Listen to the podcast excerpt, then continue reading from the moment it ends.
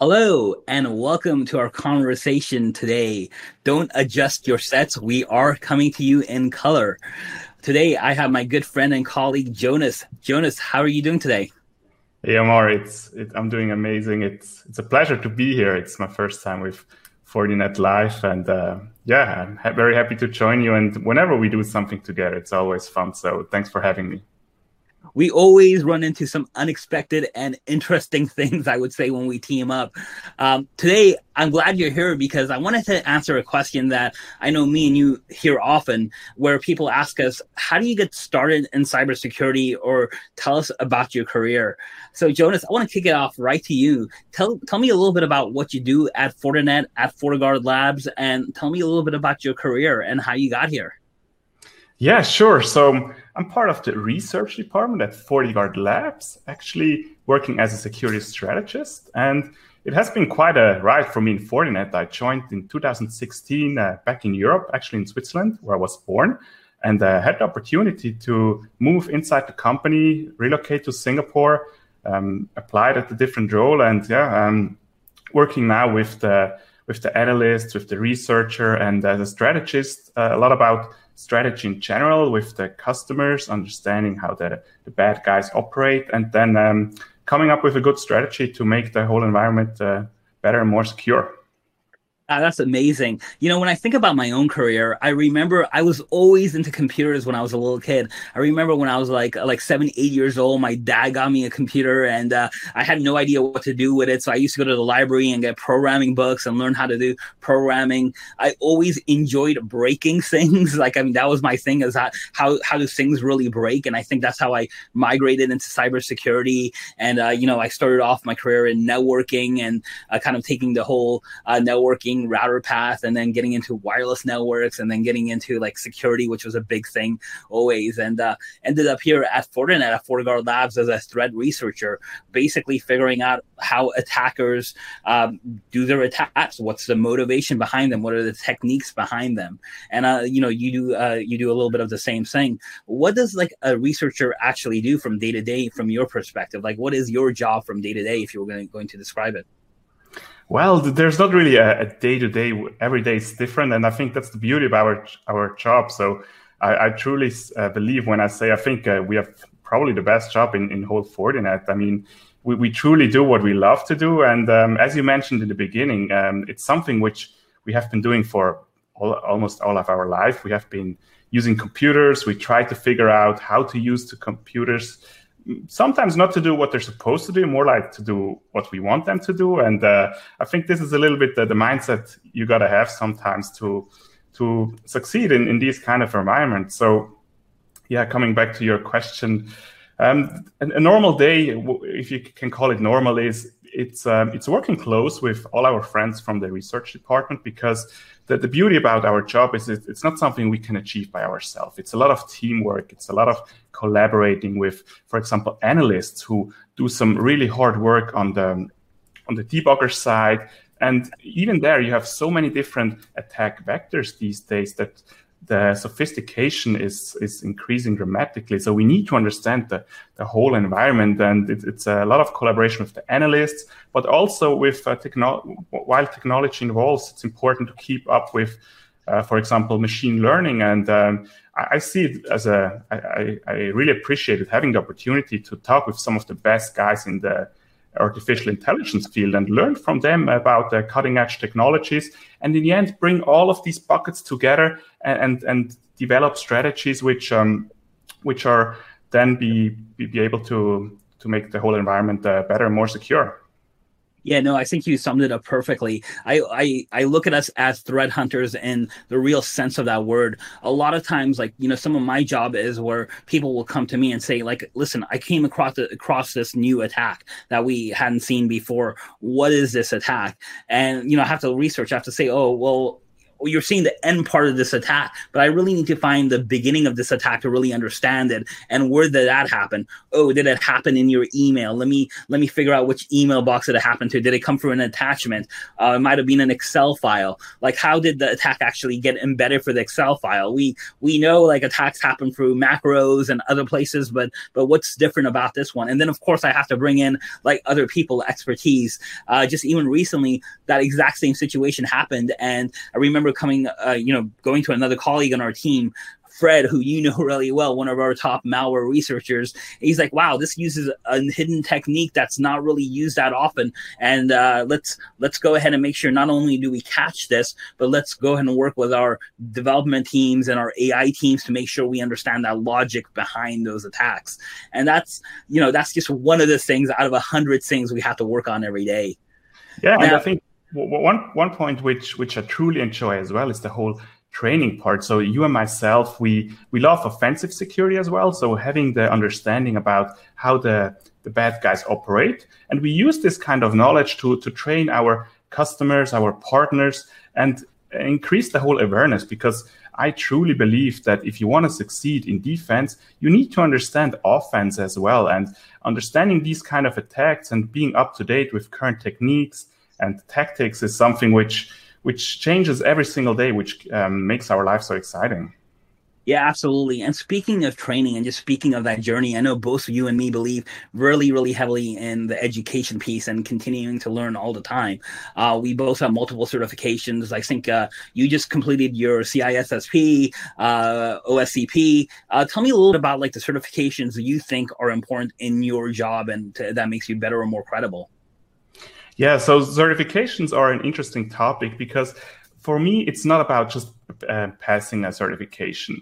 Usually, I believe that there are some certifications out there which have a really good roadmap and truly challenge you. Sometimes you, at least for myself, it helps to to put myself into a spot where I'm like, hey, I'm signing up for this certification in three months, and now it's uh, putting my foot on the gas and do whatever I can to to achieve and, and pass this um, the certification in the end. And this is something which which helps during the process to put a little bit of extra pressure on it. But in the end, it's it's not the, the most important part is not whether you pass or fail in the end. I think the the path is the goal, the the learning the new things every single day. And um, I remember it pretty well while while doing it. Very often you get stuck, you get frustrated, and then you start to think a little bit different. You reach out to other people who give you a different point of view. And again, it's a lot about collaboration, and it's a beautiful thing about the whole infosec community where everyone is so helpful. There's so much information um, on the internet. So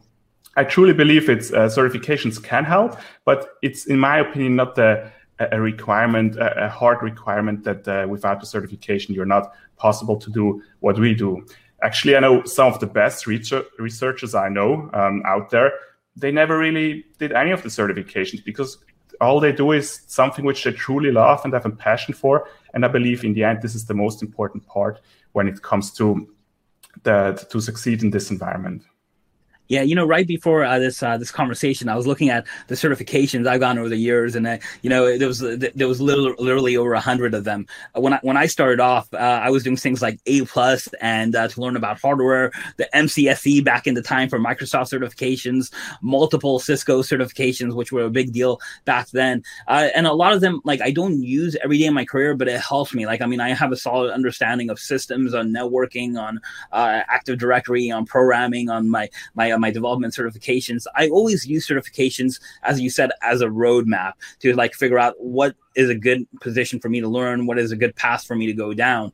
What I love about today is that there's so much training available that's directly in cybersecurity. If I was doing it today, I might uh, do a little different path uh, just because you can get so much focused on cybersecurity. You know, one of the things that I love is our NSE program at training.fortinet.com. And, and I love that because like like you can get a lot of our training for free that goes into a lot of detail.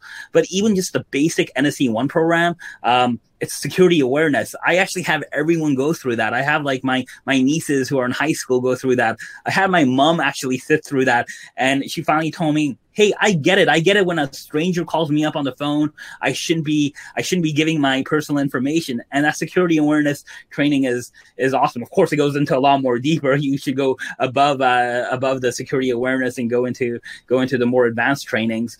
And I love things like Hack the Box. It's a it's a free site or it can be free site. And to get access to that, you need to hack the website just to get access to that. There's just so many resources with YouTube, with GitHub, with other resources that make training where you don't have to have a paper certificate to uh, be credible, but you can learn great information. Yeah, I have actually one uh, one quite fun uh, funny story. So since I've moved to, to, Singapore, I'm really trying to learn Mandarin, and there's this uh, certification path which uh, which you can do as well. So it's like these language certifications, and I remember it pretty well. Um, it helps me again to put a little bit of, of pressure on a certain date. So you really study a lot because otherwise, yeah, it's pretty hard to pick up a language. But then I was like, after almost a year, I was like, okay, let's do this. Let's go for the, the second uh, certification. So the second slowest one, which is still pretty basic. But I was like, okay, uh, let's give it a shot. So I was like full of self confidence. And I walked into this uh, school district. I went into the room. I watched left and right. And, you know, everyone around me was like 10 to 11 years old. And I felt like the, the, the, the, old schoolmate who, who failed class like a couple rounds and now uh, is surrounded by by the young guns. So um, yeah, sometimes it's it's just funny coincidences in life, and uh, and again, it, it shows you're never too old to to pick up a new skill, and um, if you really dedicate time to it and and have fun while doing it sounds like a humbling experience. I think it's amazing that you moved from uh, from Switzerland to uh, Singapore uh, to get a job in threat hunting as a threat researcher. Um, tell me a little bit about that, and what's the next step for you? What's the next step in your career, and and how are you going to get there? Yeah, so first of all, I truly appreciate the opportunities inside a global corporation. So when I joined in 2016, even during the interview processes, I told my old managers back then, hey, my long-term plan is to go abroad. Um, I'm not really sure where I want to go, but it's something I have on my mid to long-term roadmap. And um, while being in the company and growing with the company, I realized that we have amazing opportunities inside the company. So um, reading through the different job uh, profiles, uh, I saw the position which then uh, which I'm working for right now, and, and I rem- remember it pretty well. Where uh, I applied for this position, and I had my very first interview with you, Aamir, where it was a unique interview. So um, I will never forget that the, the, rest of my life for sure. But um, yeah, when I arrived here in, uh, in Asia Pacific, it's like a complete new world for me. And uh, I, I, truly appreciate this opportunity inside a company to, to move. And as you mentioned, um, you, have seen it as well. You have uh, worked at so many different places all over the world. Uh, gaining these kind of experiences, not only on the technical side, because there's so much other uh, factors involved, like politics, like uh, like cultures, and um, being able to adapt is something which which we not only need to do in cybersecurity, it's, it's something which we need to do generally in life. We need to understand the surroundings and then have a plan to to make sure we, we fit in well. And um, yeah, the one funny funny story which uh, which I can share is, I think in the third week when I arrived here, I decided to to pick up Mandarin and uh, had a, a, new teacher. So I met her the first time here. She, she's Chinese. And, you know, in Europe, when, when you do your homework and you, you're like 70, 80% sure you, you got it, then you're quite happy about yourself. And everyone's like, yeah, yeah, good job, Jonas. But um, I remember pretty well after uh, the first or second homework when I met her, I failed with some of the vocabulary. I maybe had like 60, 70% right. And you know, I will never forget that the rest of my life. We did it online uh, because of uh, COVID, and she looked deep into the webcam. She took off her glasses and she was like, Jonas, if you don't learn the vocabulary, we can stop right now. I can teach you anything, but if you don't prepare for these classes, it doesn't make sense to continue. And I was like, oh my God, this is like a completely new experience. It's uh, I felt like I prepared decent, but as you can imagine, uh, different environments, different people, different expectations, and uh, that's the beauty about life, um, interacting with a lot of different people. Um, so I truly appreciate this opportunity, and uh, from here on, uh, let's see how it goes. As I mentioned at the beginning, I'm I'm very happy where I am right now. I appreciate working with all these excellent people around me, and um, you're one of the reasons why why I truly enjoy my job every single day. So thanks a lot for that as well, Aamir. Uh, that that is a great story. Uh, that is a funny story. I'm glad you shared that. It does remind me a lot about cybersecurity. You know, one of my personal, uh, uh I would say, um, sayings that I say to myself is uh, basically, "You got to keep on moving." Uh, also reminds me of a nice song, but I, I, think that that is really about cybersecurity is learning how to adapt. Um, don't get set in your ways. I think that is sometimes I see some of the biggest challenges people have in their career, especially when they're successful, if, or if they have been successful at something. When I when I first started off, uh, you know, from basic networking, right? People were uh, getting on a terminal screen, uh, configuring a router. You don't do that anymore. Uh, people used to put in like firewall rules. You don't really do that anymore. Everything's about automation, learning about like uh, you know things like like Python, learning uh, things on how to use AI systems. It's things change, technology changes because the demand that the businesses have, demand that the world has changes, and you have to be flexible enough to do do that. And as you said, always understand and always be humble on on uh, there are things you're going to have to learn, and that's what makes things exciting. Jonas, it was wonderful talking to you today. I really enjoyed your stories. Hopefully, we gave some people some good career tips, some good career advice. Uh, so, uh, and we're always around on our blogs and our social media channels if uh, anyone wants to reach out to us.